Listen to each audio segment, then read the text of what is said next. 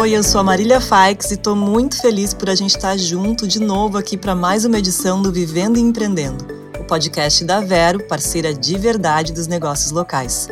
Tu conhece bem a gente e já sabe que pode contar com a gente sempre que precisar. Muitos empreendedores têm dificuldade na hora de tomar decisões sobre os seus negócios. Eles não se sentem seguros ao tentar identificar o que, que as tendências e o cenário econômico estão apontando. Para nos ajudar a entender um pouco melhor essas questões, hoje a gente tem um convidado bem especial, que é o economista Oscar Frank Júnior. Ele é economista-chefe da Câmara de Dirigentes Lojistas de Porto Alegre e foi eleito o Economista do Ano em dois mil e vinte e um pela Corecon R S. Seja muito bem-vindo, Oscar, que legal te ter aqui com a gente. Olá, Marília, muito obrigado pelo convite, pela oportunidade e espero que essas informações, essas análises sejam úteis para todos os ouvintes. A gente que agradece, com certeza serão. Vou começar te perguntando como é que tu vê o nível da educação financeira dos empreendedores brasileiros e também como é que eles podem se qualificar para entender o cenário econômico e principalmente qual que é a importância de ter uma reserva de emergência. São três perguntas em um, mas vamos lá. Perfeito, vamos lá então. Bom, eu acredito que sempre é possível levar o nível de educação financeira do empreendedor para outro patamar. Aqui na assessoria econômica da C D L Porto Alegre, nós temos uma preocupação muito especial com esse tema, até porque o nosso intuito é de ajudar os empresários, os empreendedores a tomar as melhores decisões possíveis em um ambiente que se encontra cada vez mais conturbado e desafiador. E, nesse sentido, um dos braços mais importantes do nosso trabalho é o desenvolvimento de alguns relatórios periódicos a respeito de indicadores que são relevantes para a economia, incluindo aí o P I B, inflação, juro, emprego, crédito, inadimplência, entre outros. Nós também aqui geramos análises sobre temas específicos que igualmente afetam a economia. Vou citar aqui alguns exemplos, como a guerra entre Rússia e Ucrânia, os impactos dos lockdowns lá na China, os efeitos das políticas do governo federal de liberação de recursos. Então, o nosso princípio aqui é de apresentar a leitura do cenário e das perspectivas para o futuro.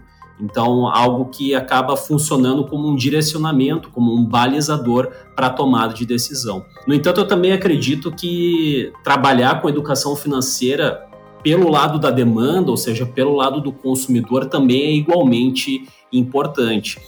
Nós aqui na C D L Porto Alegre dispomos de ferramentas que ajudam no desenvolvimento, que ajudam no fomento do mercado de crédito, mas o nosso desejo é de que as famílias tomem recursos de maneira saudável e responsável. Então, nós sempre estamos desenvolvendo conteúdos a respeito disso, justamente para que eh, as famílias também possam tomar as melhores decisões do ponto de vista de crédito, porque a nossa crença é de que as relações elas devem ser ganha-ganha, ou seja, mutuamente positivas, seja para quem está emprestando, seja para quem está tomando crédito. E como é que um empreendedor pode saber qual que é o momento de reajustar a rota do negócio? A economia hoje não tolera mais comportamentos como o da Kodak, né, que é tão famoso que eles pararam de apostar em máquinas digitais e acabaram perdendo o mercado. O que isso tem para dizer para a gente nesse sentido? Assim? Pararam de apostar? Não, né? Não apostaram. Exatamente. Então, dentro da economia, uma ferramenta que acaba sendo bastante útil é o que a gente chama de indicador antecedente, ou seja, são alguns termômetros, são alguns índices que são capazes de antecipar mudanças nos ciclos econômicos. Então, eles têm essa característica, eles conseguem antever com uma acurácia, com uma precisão bem satisfatória, movimento seja de aquecimento ou desaquecimento do P I B, do mercado de trabalho, da inflação. Então, essa é uma questão importante. Existe lá uma máxima, trazendo essa discussão um pouco para o futebol, de que em time que está ganhando não se mexe. Só que no mundo corporativo a gente sabe que não funciona bem assim. Então, essas transformações do mercado, tanto pelo lado da oferta quanto pelo lado da demanda, elas estão acontecendo numa velocidade realmente assustadora e quem não está preparado para lidar com tudo isso, pode ver a saúde financeira do seu negócio ruindo rapidamente. Então, Nesse sentido, nós aqui na C D L Porto Alegre sempre estamos participando de alguns eventos que têm como alvo discutir as grandes tendências globais, como a N R F, que é a maior feira de varejo do mundo, que acontece lá nos Estados Unidos, a Web Summit, a South Summit, entre outras. E aqui dentro do Brasil e do Rio Grande do Sul, a gente também participa de iniciativas que estimulam tanto a inovação quanto a tecnologia, como o Pacto Alegre, como o Instituto Caldeira. Então, essa é uma bandeira que nós carregamos aqui dentro e que também representa uma entrega para a sociedade, não só para as empresas que se associam à C D L Porto Alegre e às entidades parceiras, mas para a sociedade como um todo. E essas nossas soluções, elas também têm se adequado a todas essas mudanças tecnológicas. Então, nós temos modelos aqui de análise de crédito e hoje, por exemplo, eles não abarcam somente as informações ditas restritivas, ou seja, de pagamentos fora do prazo, mas também os dados positivos, ou seja, toda vez que se paga uma conta, uma operação de crédito dentro do prazo, isso também contribui para o histórico de crédito. Nós temos também comportamento de consumo, analytics, então são modelos muito mais robustos e que conseguem garantir crédito de maneira muito mais assertiva em comparação com aquilo que nós tínhamos no passado. E falando em futuro, a gente vê, né, muito constante esse comportamento de compra com a chegada ao mercado de uma nova geração de consumidores que é mais apegada à sustentabilidade e, é claro, ao mercado virtual. Isso vai mudar a economia e os negócios, né? Imagino, já está mudando. Quanto tempo as empresas têm para se adaptar, tu acredita? Então, é uma situação bem desafiadora. A pandemia, na realidade, acabou por acelerar diversas transformações que já estavam em curso. Então, por exemplo, hoje os consumidores eles são muito mais aderentes ao mercado digital e de modo que mesmo com essa melhora considerável que aconteceu no quadro sanitário, nós continuamos mantendo níveis de e-commerce bastante elevados em relação ao patamar pré-Covid. Esses mega eventos que eu citei também na resposta anterior, eles ressaltam cada vez mais a importância da necessidade de que as marcas se conectem com os seus respectivos públicos. E aí essa conexão ela pode se dar de várias formas, através do seu propósito com relação a temas como sustentabilidade, responsabilidade social, entre outras questões. Tem um tema que particularmente me interessa bastante, que é a demografia, ou seja, esse processo abrupto de envelhecimento da população que já está acontecendo e que tende a se acentuar nas próximas décadas. Apenas aí para que o ouvinte tenha uma ideia, nós temos hoje no Brasil cerca de quinze por cento da população com mais de sessenta anos. Em dois mil e sessenta, não é um período tão longo assim, o percentual estimado pelo I B G E é de trinta e dois vírgula dois por cento, ou seja, quase uma em cada três pessoas será idosa. E aí essa camada da população ela vai demandar uma série de produtos específicos, por exemplo, no tocante ao lazer, à saúde, à previdência, entre outras questões. Então, por exemplo, eu vejo como sendo inevitável uma mudança na legislação para que se permita com que o mercado de trabalho se torne mais flexível e para que esse conjunto, para que essa camada venha participar oferecendo a sua mão de obra no mercado de trabalho. Então, diante de tudo isso, a grande pergunta que fica é como que os negócios estão se preparando para todas essas mudanças? Fica essa provocação para todos que estão nos acompanhando. E qual que é a tua leitura sobre o cenário econômico atual, deste momento, né? Que isso que tu falou é do presente, mas é muito do futuro, né? E focando também em empreendedores de pequeno e médio porte. Bom, vamos lá. Eu entendo que a economia brasileira acabou surpreendendo positivamente no primeiro trimestre de dois mil e vinte e dois e, ao que tudo indica, também deve surpreender no segundo. E eu entendo que três motivos principais ajudaram nesses prognósticos mais benignos. Em primeiro lugar, nós tivemos o retorno de diversas atividades presenciais e também uma demanda reprimida por setores que acabaram sofrendo muito com a pandemia, principalmente os serviços e aquele comércio de bens ditos não essenciais, e tudo isso foi viabilizado pela melhora considerável que aconteceu no quadro sanitário. Então, esse é o primeiro ponto. Segundo ponto, o impacto da alta das commodities sobre o produto interno bruto. A gente sabe é, o quanto que as commodities são importantes para explicar a dinâmica da nossa atividade econômica, impulsionando aí o agronegócio, as exportações.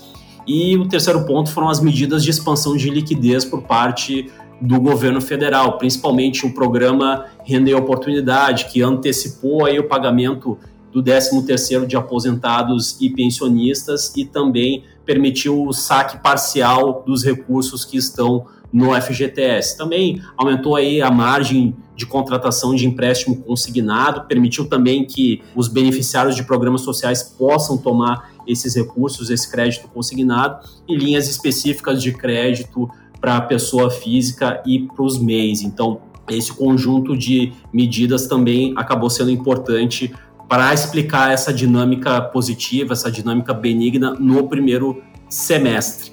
No entanto, eu entendo que ao longo do segundo semestre, a gente deve ter diversos fatores que vão atuar para moderar essa taxa de crescimento. Então, nós temos aí a inflação e os juros elevados, então a inflação que se mostra resiliente no curto prazo, e o Banco Central está tendo que utilizar esse remédio bastante amargo para a atividade econômica para tentar conter o P I B e, consequentemente, frear o avanço dos preços. Então, esse é o primeiro ponto.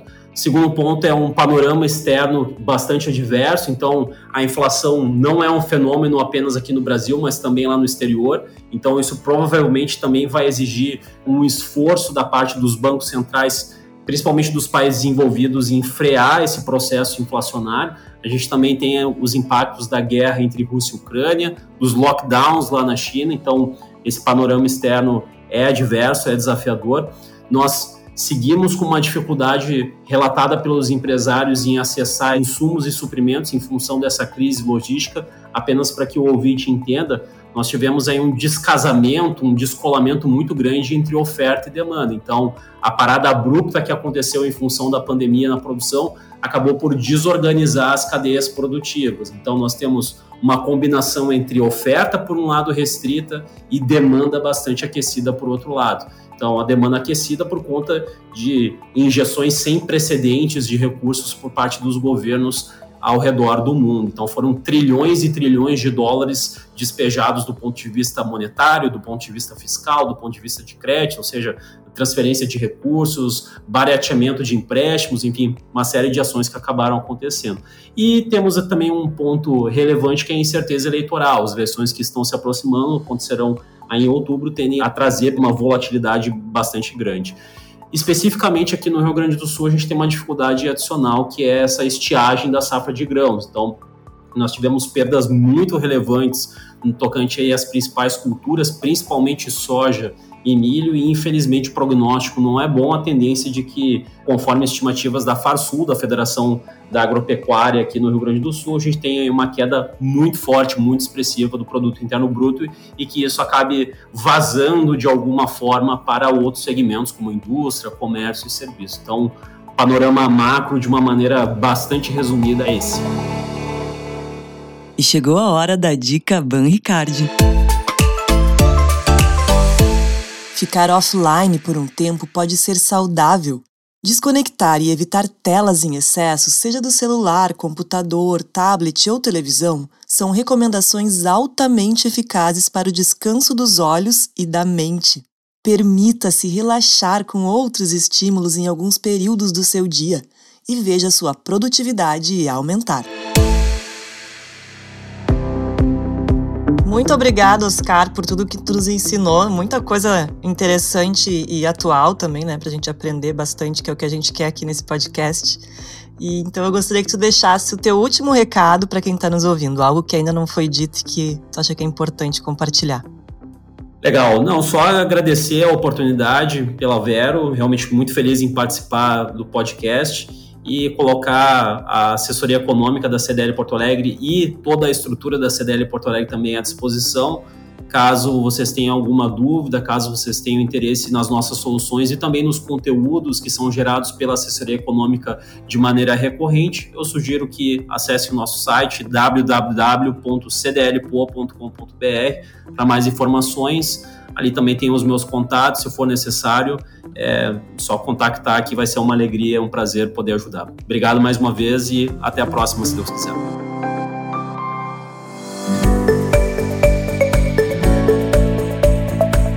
E hoje o Vivendo e Empreendendo fica por aqui. O podcast que te deixa por dentro de tudo que rola no mundo dos empreendedores é um oferecimento da Vero, parceira de verdade dos negócios locais.